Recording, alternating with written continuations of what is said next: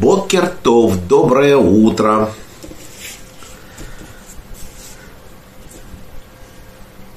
Начинаем наш пятый урок по недельной главе Тора и Тро. Написано, не делай себе богов серебряных, богов золотых. Это означает, что мы не должны делать ничего подобного, то, что делали другие народы,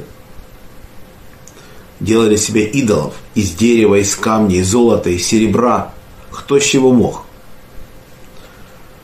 Нам такие вещи строго запрещены.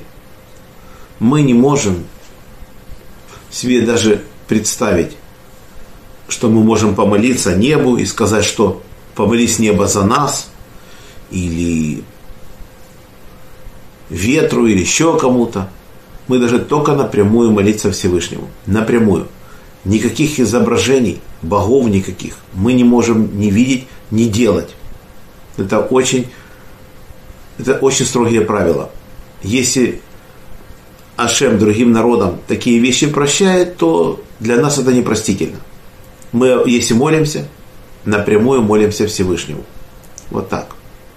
Это очень серьезная заповедь, и к ней мы должны относиться не с пренебрежением. Всевышний много раз прощал нас за подобные вещи, но всему приходит когда-то конец.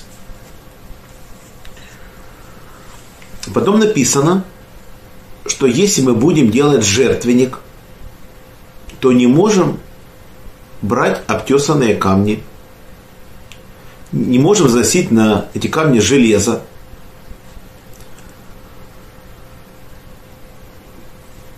Почему это так? Наши мудрецы говорят, что железо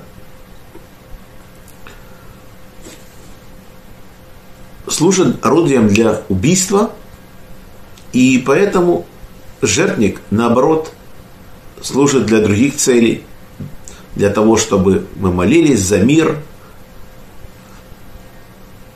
Может быть, здесь можно применить то, что железо принимает на себя ритуальную нечистоту. То есть, если дотронулся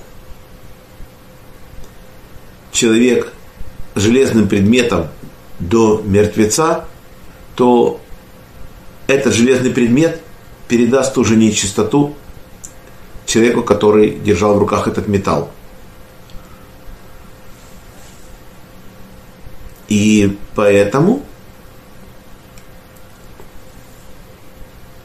очевидно, тоже нельзя тесать камни железом. Как же брали камни, необтесанные, Одно из мнений, что брали на дне моря, собирали такие камни и из них складывали основание жертвенника. Еще сказано, что на жертвник нельзя подниматься по ступеням, чтобы не открылась нагота твоя на нем. Но мы же смотрим одежду священников. Длинный халат до пола, получается хитон этот – льняной. И мало того, на них одеты еще штаны такие, панталоны. То есть они прикрыты полностью. Казалось бы, ничего, но нет. Жертвник – это особая святость. И фактически даже говорят, Раби Шлома Ицаки, благословенной памяти, он говорит, даже если камни не чувствуют ничего, что мы идем по ним как по ступеням, то это не значит, что мы должны к ним относиться пренебрежительно. Поэтому делается пологий склон, пандус называется, и по нему коины поднимаются на жертвенник. Вот так.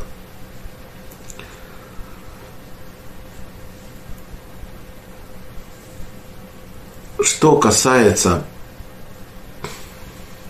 более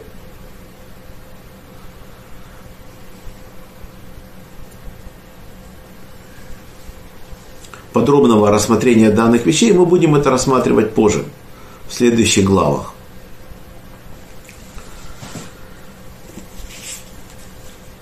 на сегодняшний день наш урок заканчивается. Урок был за поднятие тоже Яков бен Нахум, Владимир бен Григорий, Лев бен Шмуэль,